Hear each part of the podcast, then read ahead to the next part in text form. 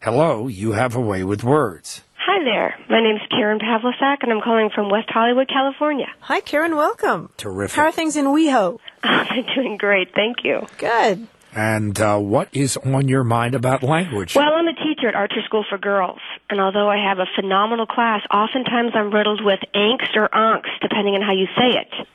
now, I say angst. Everyone I know says angst, but a pe- you know a pedantic friend of mine corrected me and said actually it's angst. Ooh, pedantic. How pedant a teacher. Now, I looked in the dictionary, and indeed it says angst, but where is everyone getting the angst from? That's the big question. It had only the one pronunciation, angst. Precisely. That's that's where the conundrum arises. And which dictionary w- were you looking at again?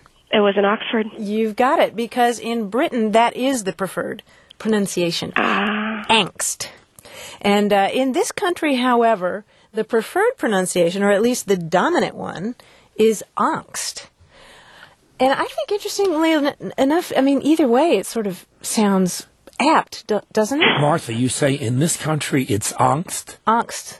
not Uh, angst. Angst. God, I've said angst my whole life. Well, of course, it comes from the German Angst, which means pretty much the same thing. So let me get this straight. In England, it's Angst. you say angst, then I say angst. All right. Thank you so much.